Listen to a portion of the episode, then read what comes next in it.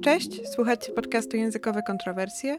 Z tej strony Marysia. Słuchacie właśnie drugiej części rozmowy z Szymonem Miśkiem, językoznawcą zajmującym się badaniem języka osób niebinarnych. W pierwszej części rozmowa toczyła się na temat generalnie języka neutralnego, tego w jaki sposób się go wytwarza, w jaki sposób on ma się do normy. W tej części będzie troszkę więcej na temat samej historii różnych zaimków, również na temat kwestii społecznych, to znaczy w jaki sposób język neutralny ma się do feminatywów. Przed nami jeszcze jedna część, w której będziemy mówić trochę więcej na temat terminów i dodamy też kilka anegdotek. Zachęcamy do posłuchania najpierw pierwszej części, ale jeśli chcecie zacząć od tej, to też nic się nie stanie. Zawsze możecie wrócić do drugiej części lub do pierwszej w różnej kolejności. Jeśli chcecie, możecie odwiedzić nasze social media, naszego Instagrama, Facebooka, naszego Patronite'a. Zapraszamy też na naszą stronę. Możecie zawsze się do nas odezwać na maila. A teraz zapraszam do rozmowy. Słuchaliśmy ostatnio rozmowy, słuchałyśmy, słuchaliśmy rozmowy, gdzie też brałeś udział i tam było takie zdanie, że mhm. język mhm. kształtuje rzeczywistość. Mhm. A to w sumie trochę wygląda tak, jakby nie zawsze tak do końca było, że kształtuje. Jak, no, jak, co myślisz o tym zdaniu w ogóle? No to jest ten relatywizm językowy, no. który może być miękki i twardy. No raczej szedłbym w miękki, to znaczy, mhm. no nie, nie, nie, uważam, żeby, nie wiem, język, którym się posługujemy jakoś totalnie po prostu ograniczał nasze myślenie. Myślę, że to nie jest aż tak jakieś zero-jedynkowe, e, nie wiem, w rodzaju i nie mamy słowa na coś, to nie jesteśmy w stanie tego zrozumieć tak, w danym języku. Czy nie wiem, e, e, bardzo długo w języku polskim nie było jakiejś formy innej niż męska czy żeńska, takiej osobowej. No, czy to znaczy, że osoby niebinarne nie istniały? No istniały, teraz gdzieś zaznaczałem swoje miejsce.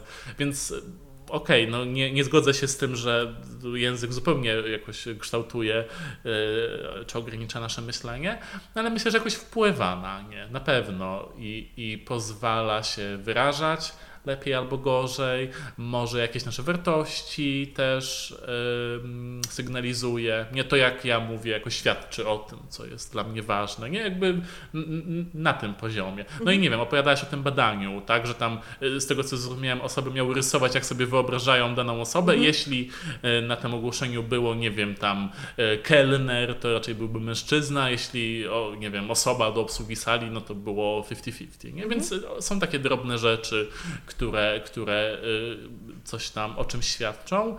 No i nie wiem, to jest taka dyskusja, tak, kura czy jajko, czy nie wiem, jest jakiś seksizm, znaczy oczywiście no jest seksizm w społeczeństwie, ale czy język go nakręca, czy po prostu język jest jakimś symptomem tego. Mhm. Czy też na przykład jak to poprawnością językową, mhm. po prostu niektórzy y, mogą, czy niektóre posługiwać się takim językiem y, retorycznie, nie, mhm. mają przekonanie, niezależnie od języka, mhm. ale ten język im po coś służy.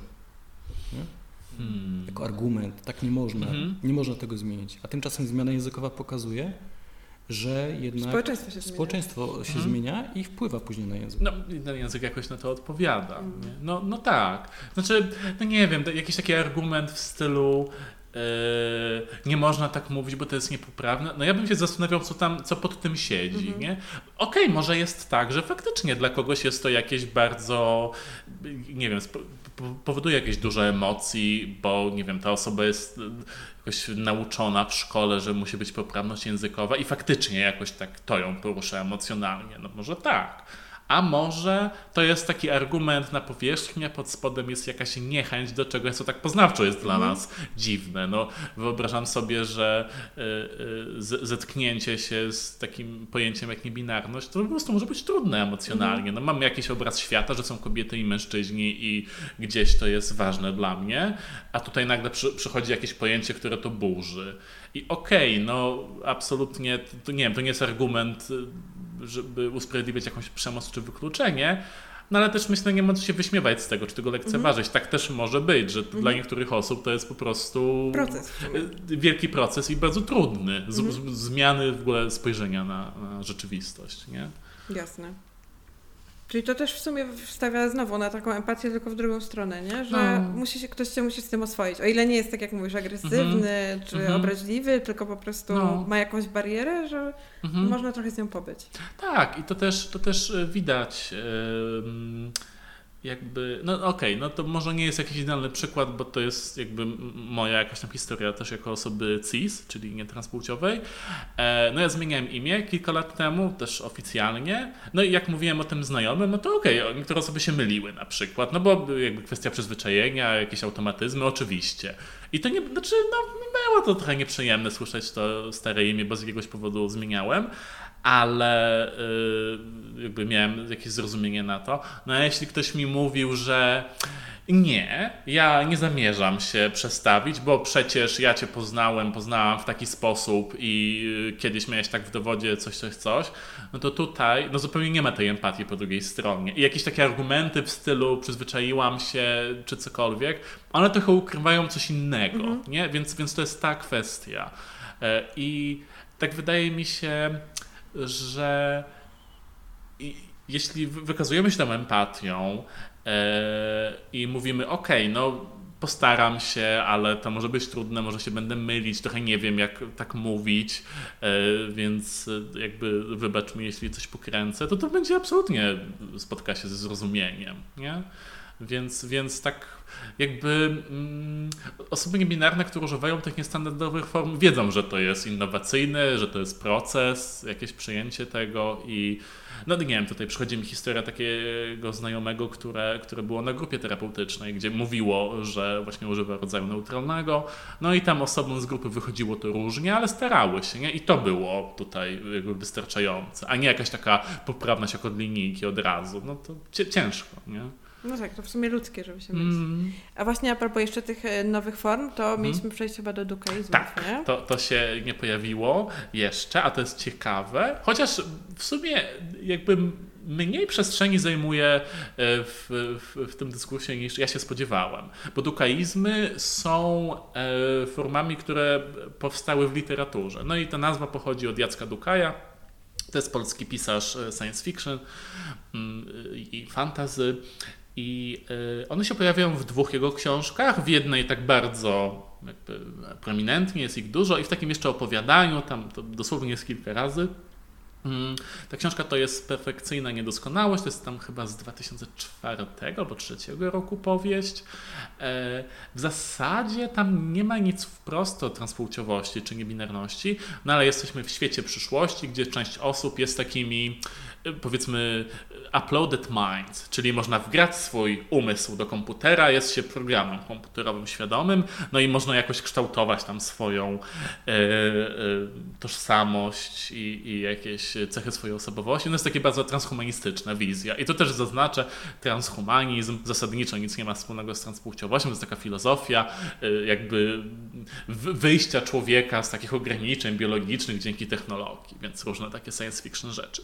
No i tak, mamy tam te e, jakieś byty postludzkie, e, Febe, to tam jest post-human being, które używają tych form e, właśnie nazywanych dukaizmami i mamy kosmitów, którzy, nie wiem, może nie mają płci albo mają jakąś zupełnie inną i też są określani właśnie poprzez te formy.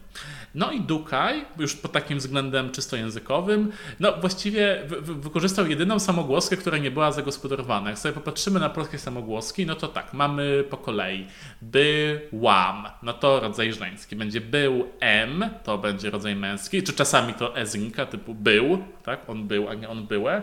Co tam jest dalej? Byl, iśmy. To już będzie e, tam liczba mnoga, rodzaj męskoosobowy.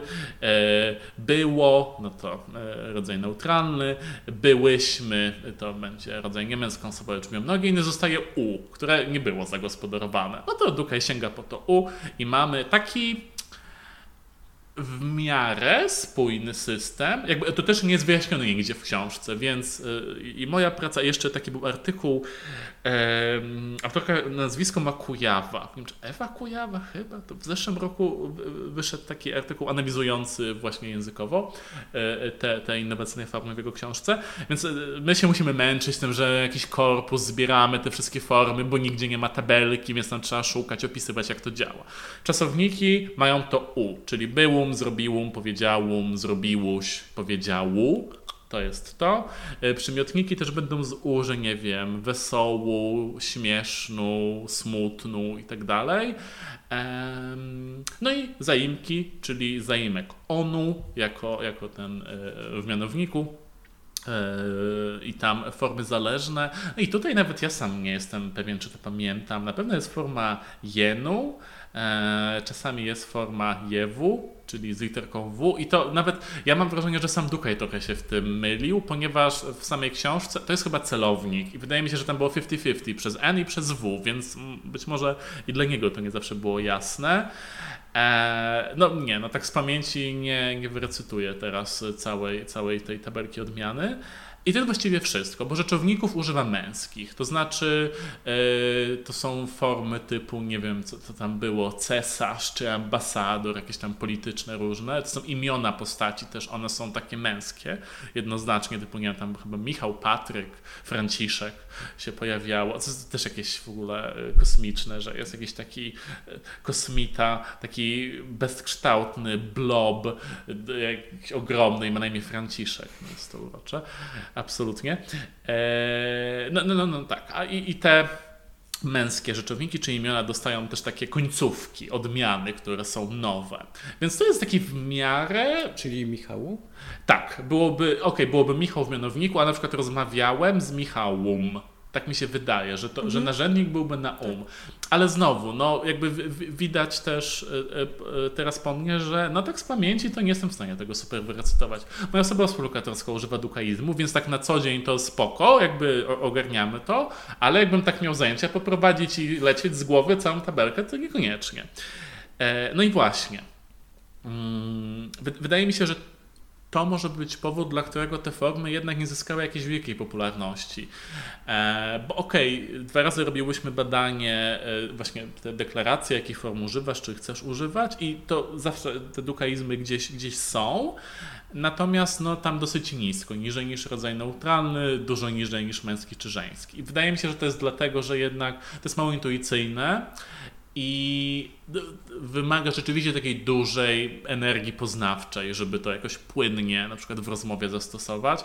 I też dużo jest luk mimo wszystko jakichś leksykalnych, na przykład rzeczowniki, nie? Duka używa męskich. My e, na naszym serwisie proponujemy dukatywy, czyli e, takie rzeczowniki z końcówką u. I zwykle to się robi bardzo prosto, po prostu bierzemy no ten męski tę męską formę jako podstawę, bo ona jest taka goła, to znaczy, okej, okay, na pewno są jakieś jery czy coś, ale już tutaj... Temat słowotwórczy. No bo, tak, i na przykład dodajemy u, typu będzie, nie wiem, autoru, czy nauczycielu, nie wiem, studentu i tak dalej. No to, to, jest innowacja, bo Dukaj tego nie robi, nie? U niego to są po prostu męskie rzeczowniki. No właśnie, jeżeli chodzi o te jery, no to mamy kot, kotu, ale pies Psu czy piesu? Ja bym powiedział psu, tak mi się wydaje. Bo się kojarzy z już e, taką odmianą, którą masz, nie? Mhm. Komu czemu psu? No, a to jest, to jest ciekawe. Też Dukaj nie zawsze jest jakiś super konsekwentny w tym. Na przykład czasami jakiś czasownik jest w, w różnych wersjach. E, o, i właśnie, e, e, Boże, mam nadzieję, że nie przykręcam, że Ewa Kujawa, no, Kujawa na pewno, ale czy Ewa, no, no nie wiem, no, pozdrawiam panią Kujawę, e, opisywała, że czasowniki używane przez Dukaja w tych właśnie formach, nie wiem, dukaistycznych powiedzmy, e, zwykle są bardziej podobne do żeńskich, więc na przykład będzie zaczęł, nie, bo jest zacząłem, tam jest on, ale już będzie w rodzaju żeńskim czy neutralnym, zrobi się e, tak, zaczęła, zaczęło, że one raczej e, będą w tym paradygmacie, czyli zaczęło, e, ale na przykład jest chyba czasownik wyciąć, który jest raz jest wyciołą, raz wycięłą w tekście książki, więc okej, okay, no jakby, no też o ile wiem, Dukaj nie jest językoznawcą, więc czasami tutaj jakieś są oboczności. E, i kiedy osoby tego używają in real life, to też różne rzeczy się dzieją, a czasami jest jakieś mieszanie, na przykład, no nie wiem, przychodzi mi e, i znowu teraz, przepraszam, nie mam pojęcia, czy dobrze wymawiam imię, chyba powinienem wymawiać je Loi, Loi Fursigwis, to jest e, e, osoba e, redaktorska takiej antologii tęczowej fantastyki, też organizuje konwenty, gdzieś tam jest w fandomie powiedzmy. Wiem, że ono używa dukaizmów, a przynajmniej tak było parę lat temu, kiedy udzielił wywiadu dla czasopisma Replika. A, I będę nawet z nim gadałem kiedyś jakoś na, na, na, Facebooku w komentarzach i ono często łączy ok, te czasowniki z U z neutralnymi przymiotnikami, typu byłam zmęczone więc tak, du dużo takich różnych innowacji e, też się dzieje w takim prawdziwym życiu. Mm, I jeszcze tak mi przychodzi coś takiego, że e, Kinga Dunin, która jest e, felietonistką powiedzmy, e, portalu Krytyka Polityczna, recenzowała książkę Gender Queer. To jest taki komiksowy pamiętnik osoby niebinarnej ze Stanów, która używa neozaimków po angielsku co po polsku zostało oddane dukaizmami. I tam miał być zaimek wskazujący, czyli tak jak mamy ten, ta i to, to Kinga Dungin napisała autoru tu, nie? Jakby, że, że ten czy ta. No i tutaj, yy, okej, okay, no ten tekst był jednak trochę słaby i tam było parę takich dziwnych rzeczy, z którymi Andrea z naszego kolektywu polemizowało w swojej odpowiedzi i zwróciło uwagę y, Kindze Dungin, że jednak tenu, bo tak pisze mm. Dukaj, ale jak się tak zastanowić, to jednak tu miałoby więcej sensu, nie? Bo, bo jeśli mamy formę ta, no to jest po prostu to t jako temat i ta końcówka rodzajowa, nie? A tenu jest takie dziwne, to jest forma męska z dodanym u, może się z jenu kojarzy, nie? Ale jak tak popatrzymy na to językoznawcze, to tam nie wszystko jest spójne. Mhm. I w tym, co robi Dukaj, no i też często w tym, co robią osoby, które używają tych form, nie? To jest jakieś spotkanie się, jakiejś tam formy literackiej z rzeczywistością, gdzie to jakby płynie sobie i, i wygląda. Może kiedyś się ustali. Może się ustali. E, no, oczywiście nie wiemy, jak będzie. Ja, jeśli miałbym jakieś przewidywania robić, to stawiałbym bardziej na rodzaj neutralny, że jeśli jakaś forma ma się tak bardziej upowszechnić, stawiałbym na to. Wydaje mi się, że, że to, to yy, ma większą szansę na jakieś takie upowszechnienie się, chyba dlatego, że po prostu jest bliżej standardu, jest bardziej intuicyjne. E, chociaż też są inne formy możliwe, na przykład liczba mnoga. To jest jakieś takie bardzo dosłowne przełożenie tego they z angielskiego. Mhm. Znaczy są osoby niebinarne, które używają e, liczby mnogiej, typu powiedzą zrobiliśmy, powiedzieliśmy, to kojarzę jedną taką osobę, to są też e, pisarze sci-fi czy fantastyki, Ginny Nawrocka. Wiem, że też oni używają czasami formy męskiej, czyli on, ale jakby ta, ta mnoga jest popularniejsza, znaczy popularniejsza, no powiedzmy wydaje mi się bardziej preferowana. E, no i tak, i piszą o sobie właśnie w taki sposób, że zrobiliśmy, powiedzieliśmy, używają też mnogich rzeczowników, co jest ciekawe językoznawczo, bo precedens na mówienie o jednej osobie w liczbie mnogiej już mamy. To jest... Yy... Ha, no przychodzi mi angielskie Royal We, nie wiem czy jest na to polski jakiś termin ładny, no tam jest, nie wiem, ten August Poniatowski, który abdykował i pisze my, król Polski, tam coś, coś, coś, a dialektalnie tak się mówi o kimś z takim szacunkiem, typu mhm. nasi dziadek przyszli i opowiedzieli coś tam, coś tam, e, o usiądźcie mamusiu i tak dalej, nie? A tutaj są e, pojedyncze rzeczowniki, na przykład z tego, co tak widzę po tekstach, to Nawrocki używają też mnogich rzeczowników, co jest jakąś innowacją. E, no, ale to, y, to jest mniej popularna strategia. Trochę ja tam. No. Spotkałam się z tym właśnie, że często w tekstach w prasie, czy na przykład y, mhm. o jakichś e, celebrytach, pamiętam, mhm. że był jakiś tekst o Ez, Ez, Ez, Ezra. Ezi? Kate Dillon może? To jest... Nie, chodziło mi o Ezra Miller. A, Ezra Miller. Ezrze. Ezrze. Ezrze chyba. E, no, no, właśnie nawet słowa po prostu. A może Ezru, nie wiem. E, ale no właśnie nie. Używa, używa they tak. i właśnie było tłumaczone jako oni. Bo o. tam był jakiś artykuł, że Aha. był jakiś kryminalny występek, więc jakaś tam ciekawa sprawa. No, to jest e, taka postać, no, postać intrygująca. kontrowersyjna, ale jeśli chodzi o sam czysty język, mhm. to widziałam po prostu na jakimś tam portalu typowym e, o informacjach i było mhm. właśnie wszystko, że oni Aha. zrobili wszystko. A pamiętasz jakby... kiedy to było? O, to dosłownie tam dwa tygodnie okay. temu czytałam. A jakoś w zeszłym tygodniu widziałem też artykuł gdzie było ono. O. No, więc nie, tutaj, no, no, no tak, no jakby ja nie mamy... widziałam tak literalnie mhm. przetłumaczone they jako oni, nie? Mhm. Też ja w 2020 roku publikowałem artykuł o tłumaczeniach serialowych. E, tam były trzy seriale. E, no w jednym, to myślę, że to była głośna sprawa, serial Shira i Księżniczki Mocy i postać Double Trouble, tam mhm.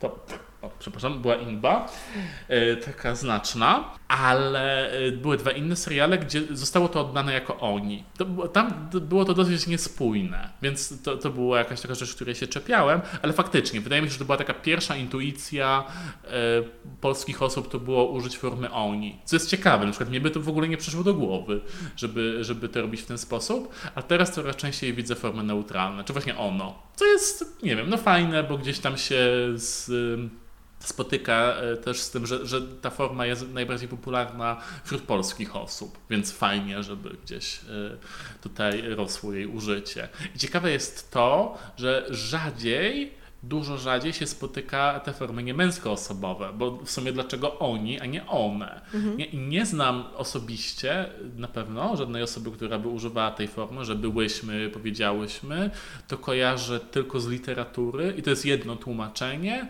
i chyba jakieś dwa artykuły prasowe, gdzie były osoby używające they po angielsku i w tłumaczeniu zostało to oddane jako one, co też jest ciekawe jakoś, nie? Ale, ale ta forma gdzieś istnieje, ma swoje miejsce, ale no póki co przynajmniej nie jest jakoś bardzo rozpowszechniona. Chociaż bardziej chyba niż dukaizmy. To musiałbym się upewnić, ale nie zdziwiłbym się, jakby tak było. To też jest ciekawa kwestia taka między systemami językowymi, jak mm. to funkcjonuje tutaj czy gdzie indziej. Mm. Mamy po prostu they mm i mhm. them.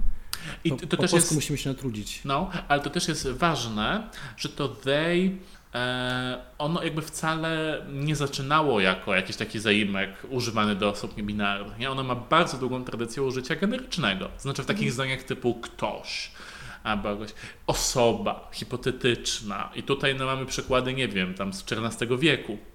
Co jest śmieszne, bo nawet wtedy nie było pojedynczego you, tak, mm było thou, e, jako, jako ten zwrot e, w drugiej osobie liczby pojedynczej, ale, ale to they, czy tam, no jeszcze zapisywane jakoś inaczej, być może w XIV wieku, już nie pamiętam, e, ale, ale tak. E, I w takim użyciu e, generycznym było w literaturze i było w mowie. Jakby tutaj wydaje mi się, że tak było zawsze. Gdzieś tam w latach 60., 70. było takie parcie, żeby używać he generycznie, czyli to, to, to jest trochę jak po polsku. Jeśli ja mówię ktoś, to raczej to będzie on.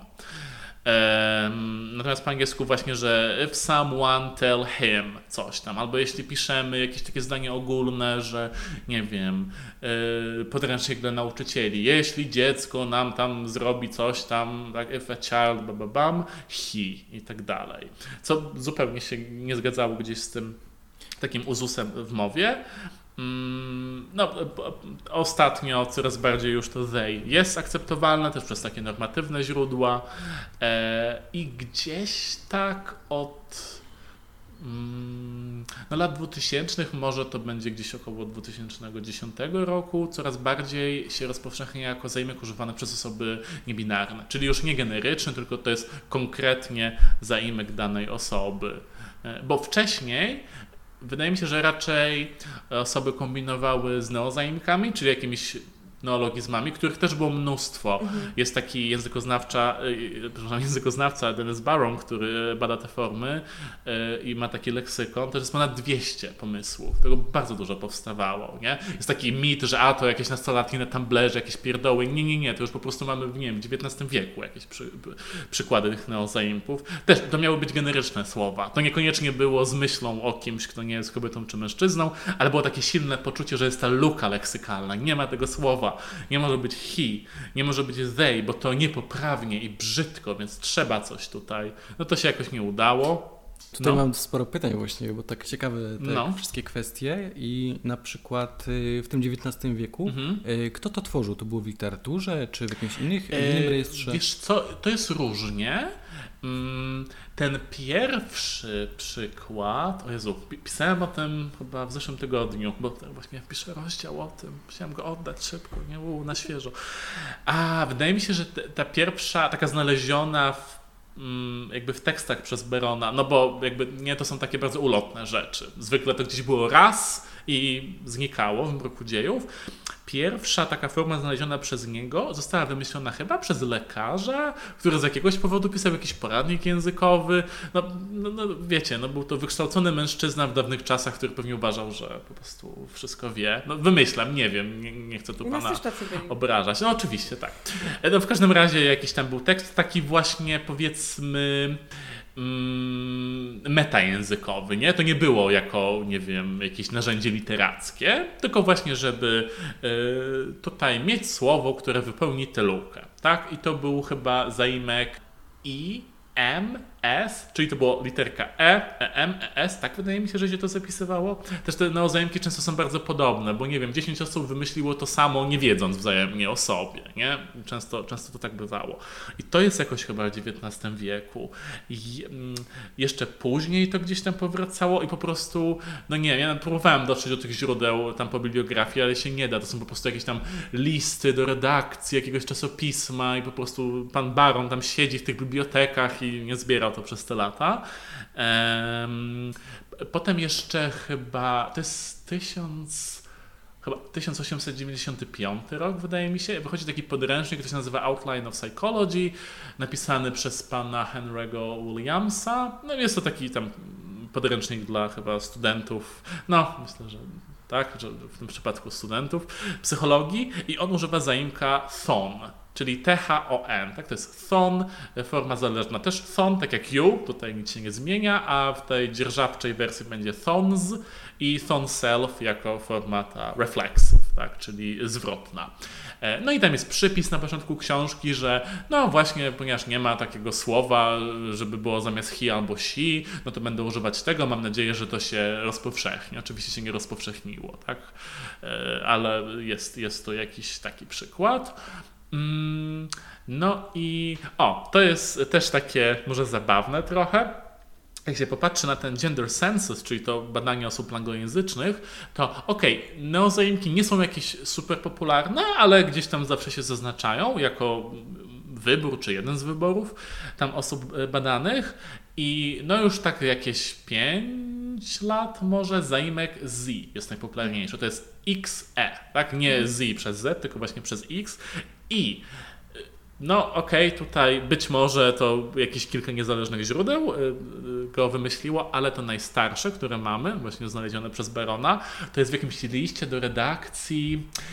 Eee, o matko, no nie, nie, nie, chcę tutaj przekręcić, bo to jest jak, jak, jakiś taki nie wiem, czy jest taka religia jak uniwersaliści, bo to się nazywa Universalist Church, co, coś, jakieś takie, nie, nie wiem, no nie chcę tutaj wymyślać, bo zupełnie jakoś się, się nie znam na tym, ale autor tego listu do, tam do redakcji pisma jakiegoś tam stowarzyszenia pisze, że on proponuje, żeby tego zaimka używać mówiąc o Bogu, ponieważ Bóg to nie jest hi. Żeby tutaj uniknąć jakichś patriarchalnych naleciałości, to możemy mieć ten zaimek z przez x. On chyba proponował, żeby to wymawiać xi na początku, co się nie przejęło i jeszcze tam chyba było argumentowane, że to x jest takie niewiadome, tak ładnie tutaj się wpasowuje. To by też pasowało do różnych podejść teologicznych, nawet y, no. nawet katolickich. No nie? tak, bo z tego co wiem, no, w katolicyzmie Bóg również nie jest mężczyzną. Nie? Y, tak, teologia negatywna. Tam są takie różne kwestie, które mhm. mówią, że y, atrybutów się nie powinno na przykład Bogu przypisywać. Mhm.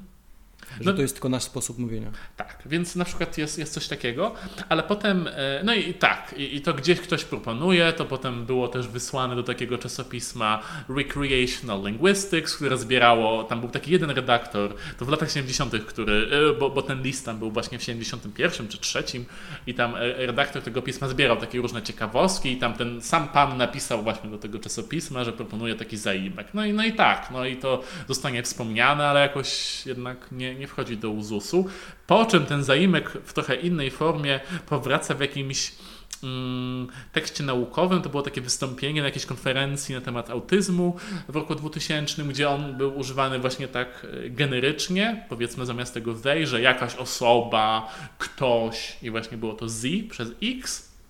E, I tam było takie wyjaśnienie tego, że no wcześniej to używano tego do osób interpłciowych, czyli tych z niejednoznaczną anatomią, co też no jakby nie, nie, nie, ma chyba miejsca, żeby się jakoś rozgadywać, ale to nie jest to samo, co niebinarność, tylko tak zaznaczam, zachęcam, żeby doczytać, to, to są bardzo różne rzeczy, no ale jakby treść tego artykułu sugerowała, że to w ogóle było jakieś inne źródło, może ktoś niezależnie też wymyślił tę formę, nie? więc to są, to są takie rzeczy. Mm. A no też jakieś inne tam propozycje, właśnie, nie wiem, jakiś artykuł językoznawczy. W 1975 roku był jakiś konkurs zorganizowany przez gazetę na nowy zaimek, który wygrał zaimek AM. Czyli to po prostu takie they z uciętym TH.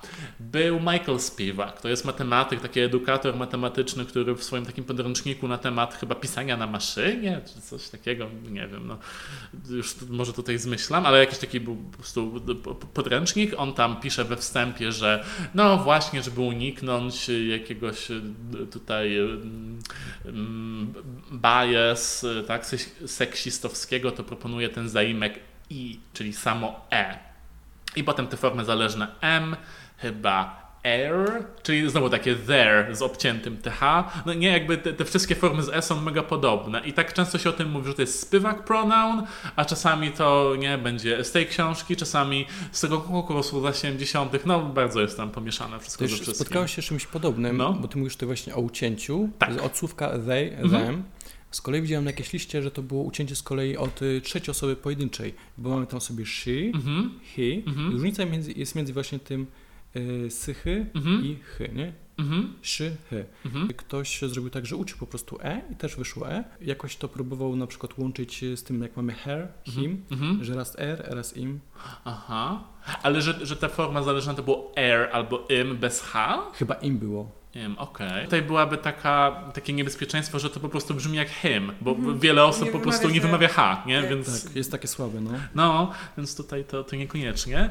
Ale tak, no bo mnóstwo było pomysłów na te neozaimki. Jest taki jeden, który gdzieś tam jakoś się zaznaczył, właśnie jako taki bardziej niebinarny zaimek. Znaczy z tego co wiem, on faktycznie gdzieś w takich um, kręgach aktywistycznych związanych z osobami trans gdzieś po raz pierwszy się pojawił, to jest z here. Co jest takie mało w sumie intuicyjne. Mamy z jako tę formę mianownika, czyli z, e, a potem ta forma zależna to jest here, pisane h i r. Więc tak, ja tak odruchowo dawałbym tutaj krótkie i, nie żeby to było her. Mhm. Ale to bardzo brzmi jak hair, więc nie, to było takie długie i jak w słowie tutaj. Here, nie? To może byłoby pomiędzy hair him. No, tak. No też pytanie, czy chodzi o to, żeby być pomiędzy. Czy nie? coś nowego. No właśnie, więc tak. Ale no, ten również jakoś nie, nie stał się jakiś super popularny. Chociaż w, chyba w pierwszym Gender Census on był najczęściej wybierany z neozaimków. Tam było chyba może 10-12%? To jest, to jest ciekawe, że, że jakoś y, był przez chwilę, ale potem już spadł i, i neozaimki już były inne.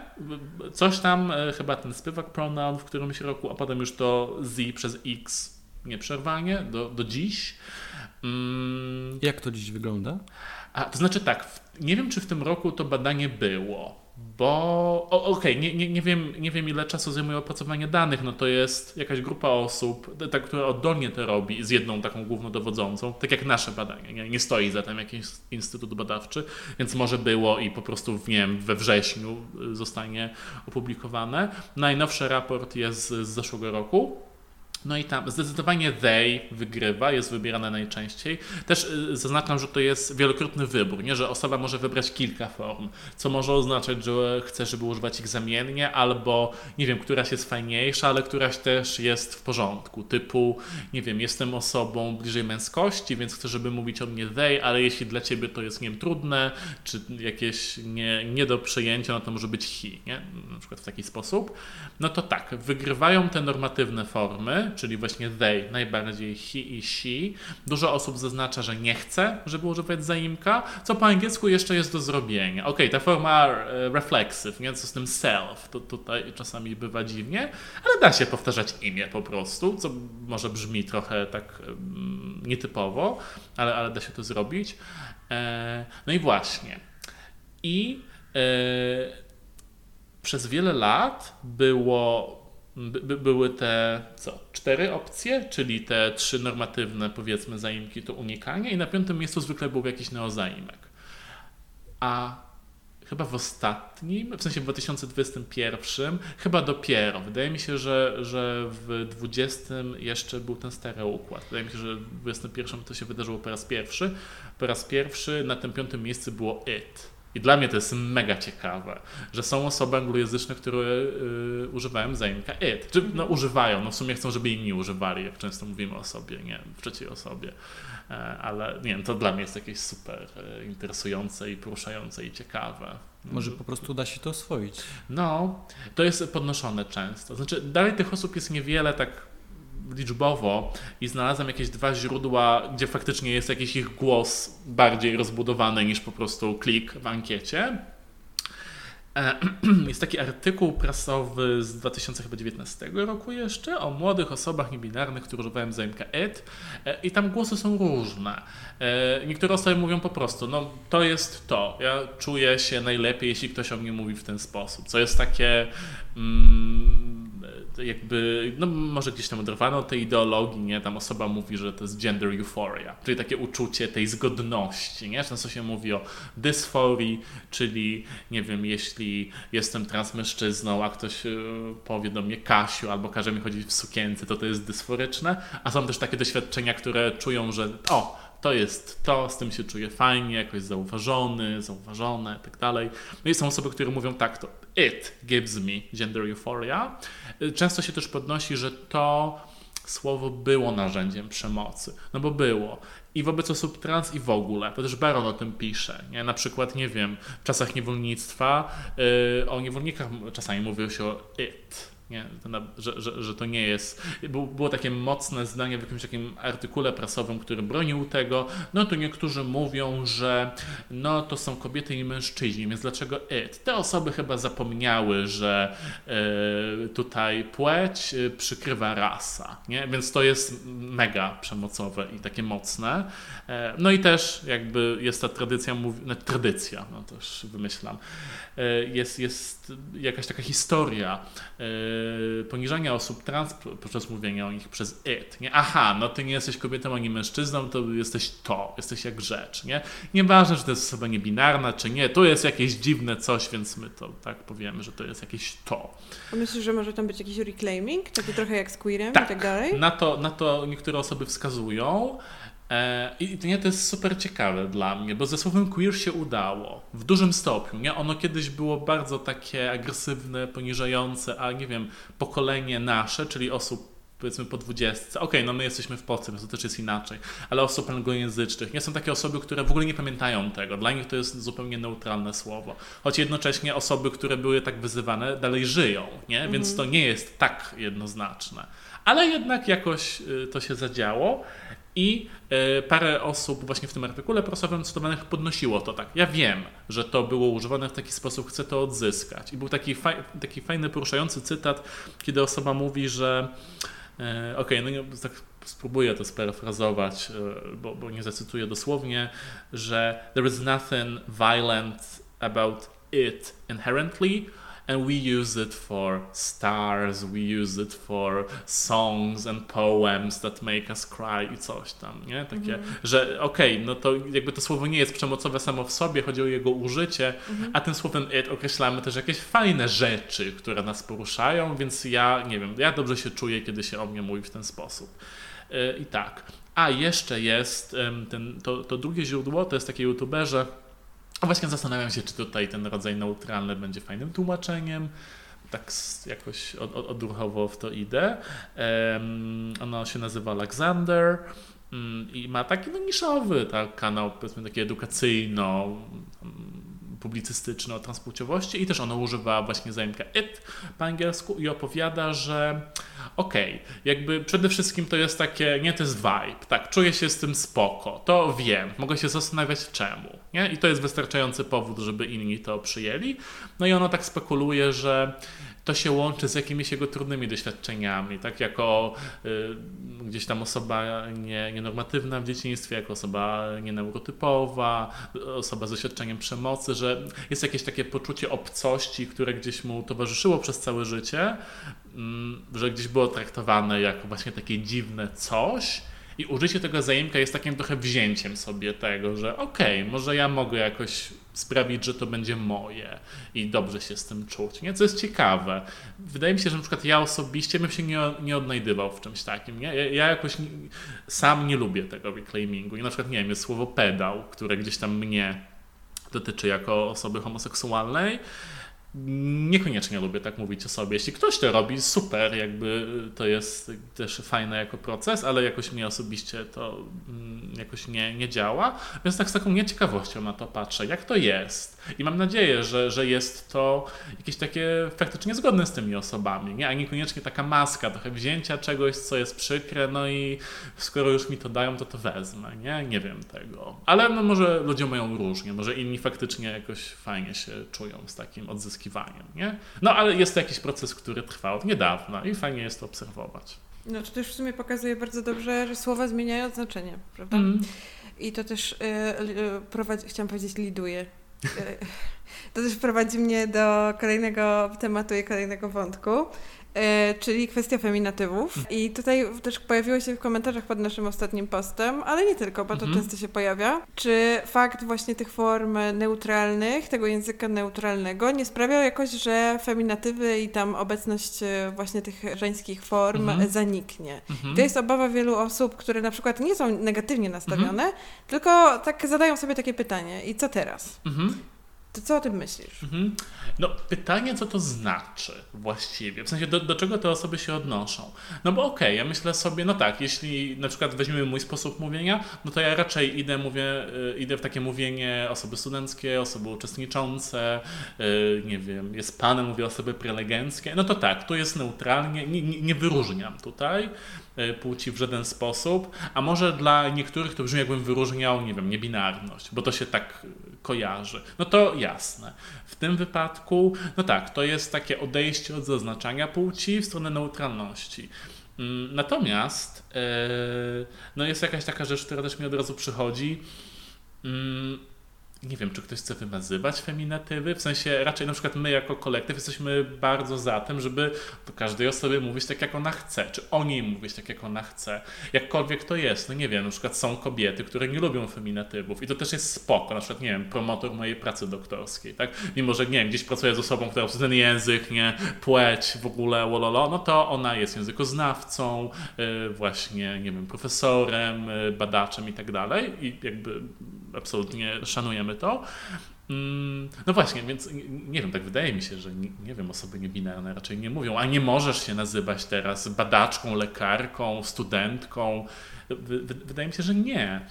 E, no nie wiem, jakoś to bardzo tak mi już tutaj tak zmierza w stronę osób z macicami. To jest bardzo gorący temat. Nie, też, też jakby możemy iść w to trochę, ale nie wiem, czy tak to Może myślę, jeszcze chciałam tylko, no. e, chciałam tylko skomentować mhm. to, że myślałam o tym mhm.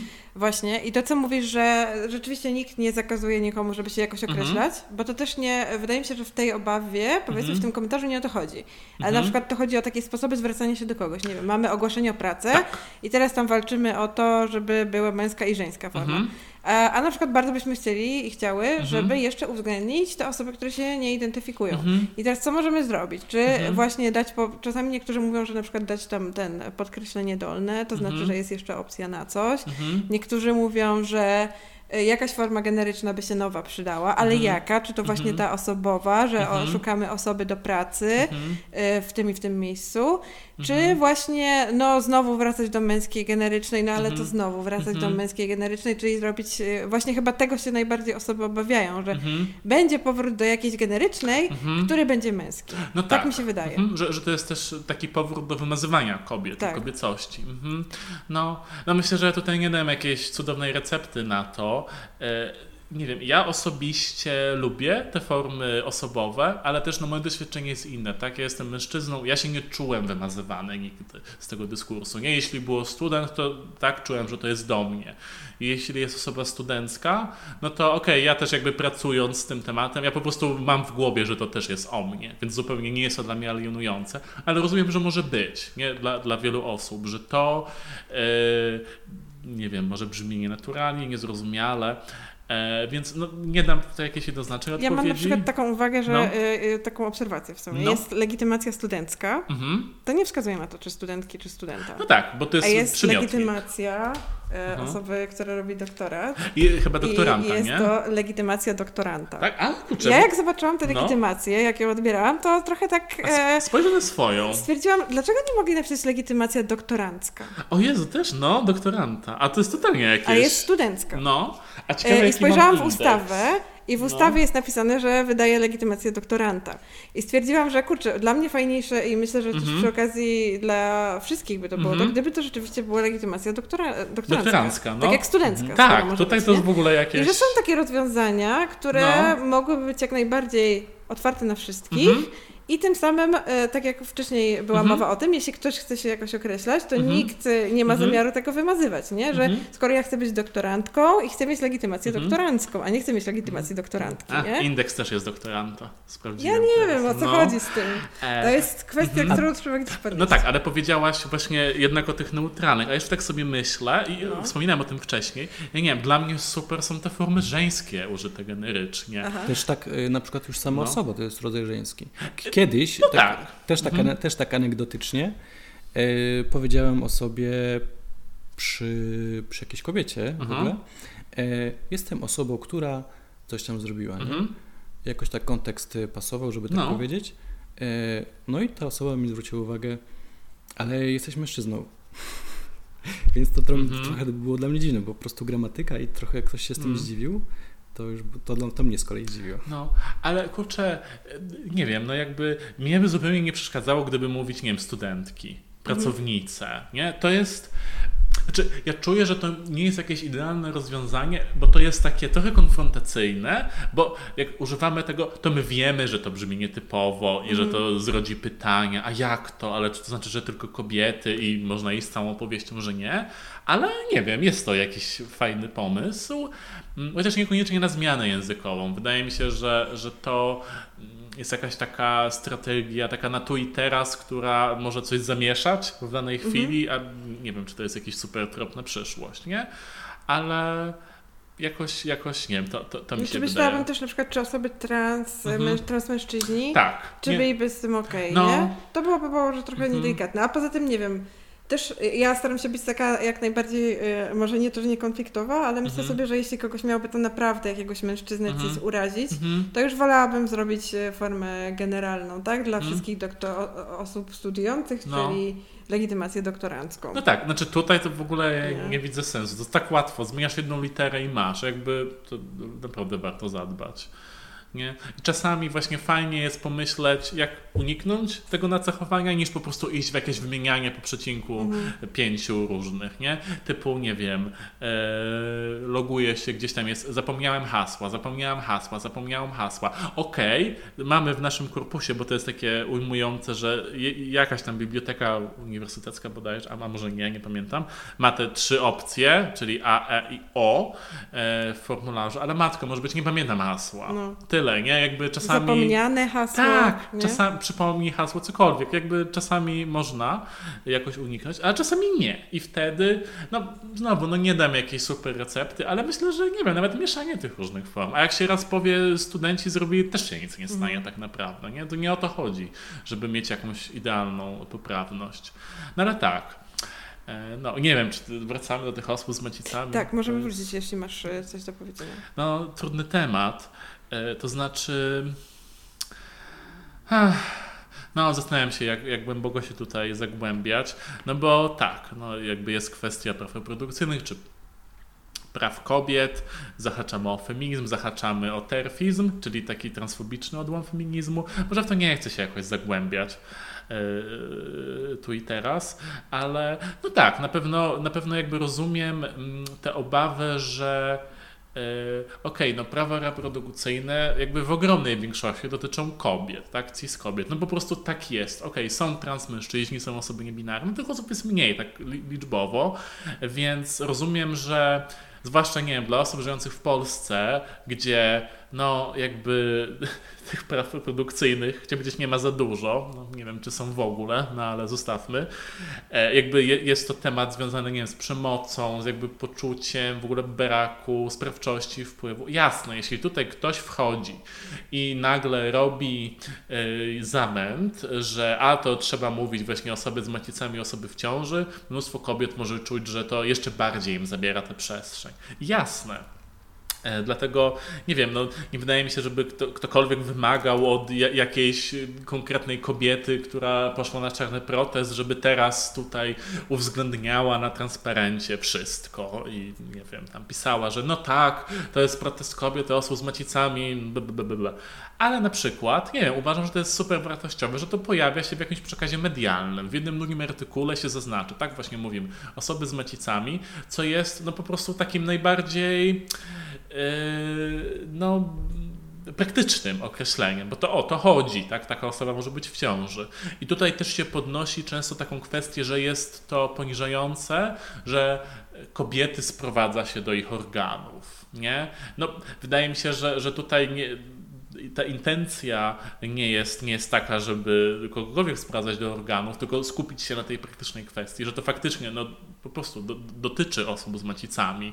Nie wiem, są też kobiety, które, które nie mogą zajść w czy to będą trans kobiety, czy cis kobiety, nie wiem, po histerektomii, tak, po, nie wiem, nowotwór, cokolwiek.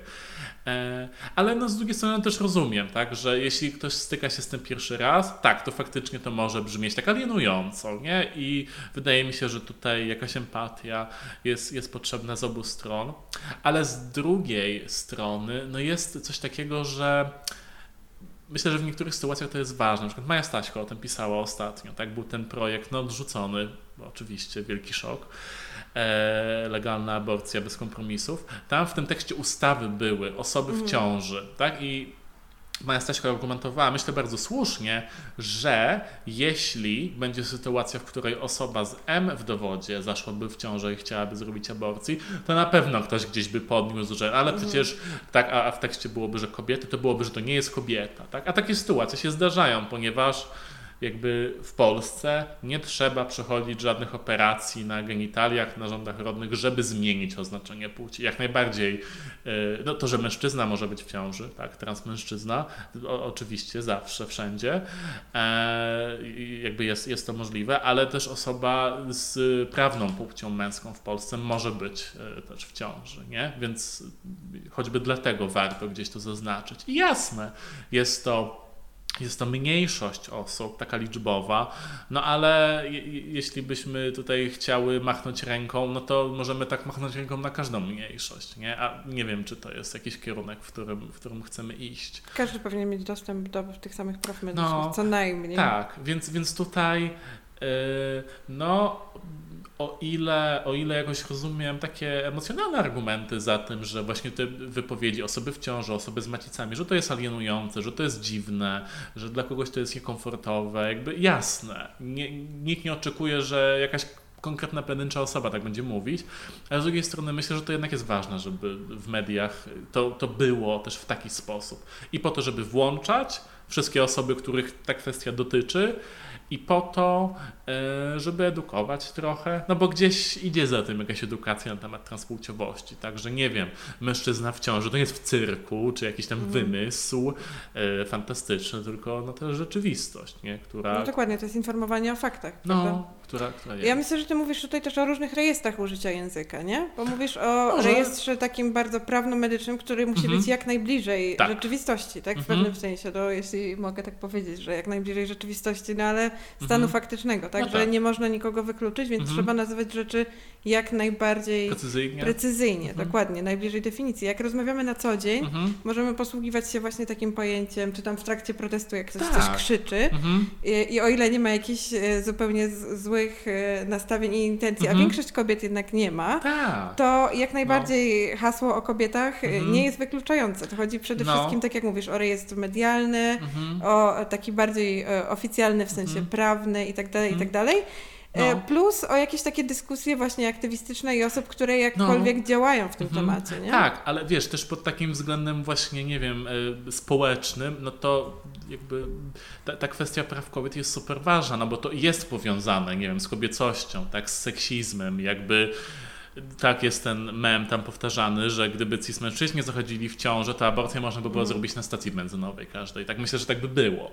Więc o, oczywiście, że to jest w tej rzeczywistości, gdzie kobiety są dyskryminowane e, i, i to jest super ważne.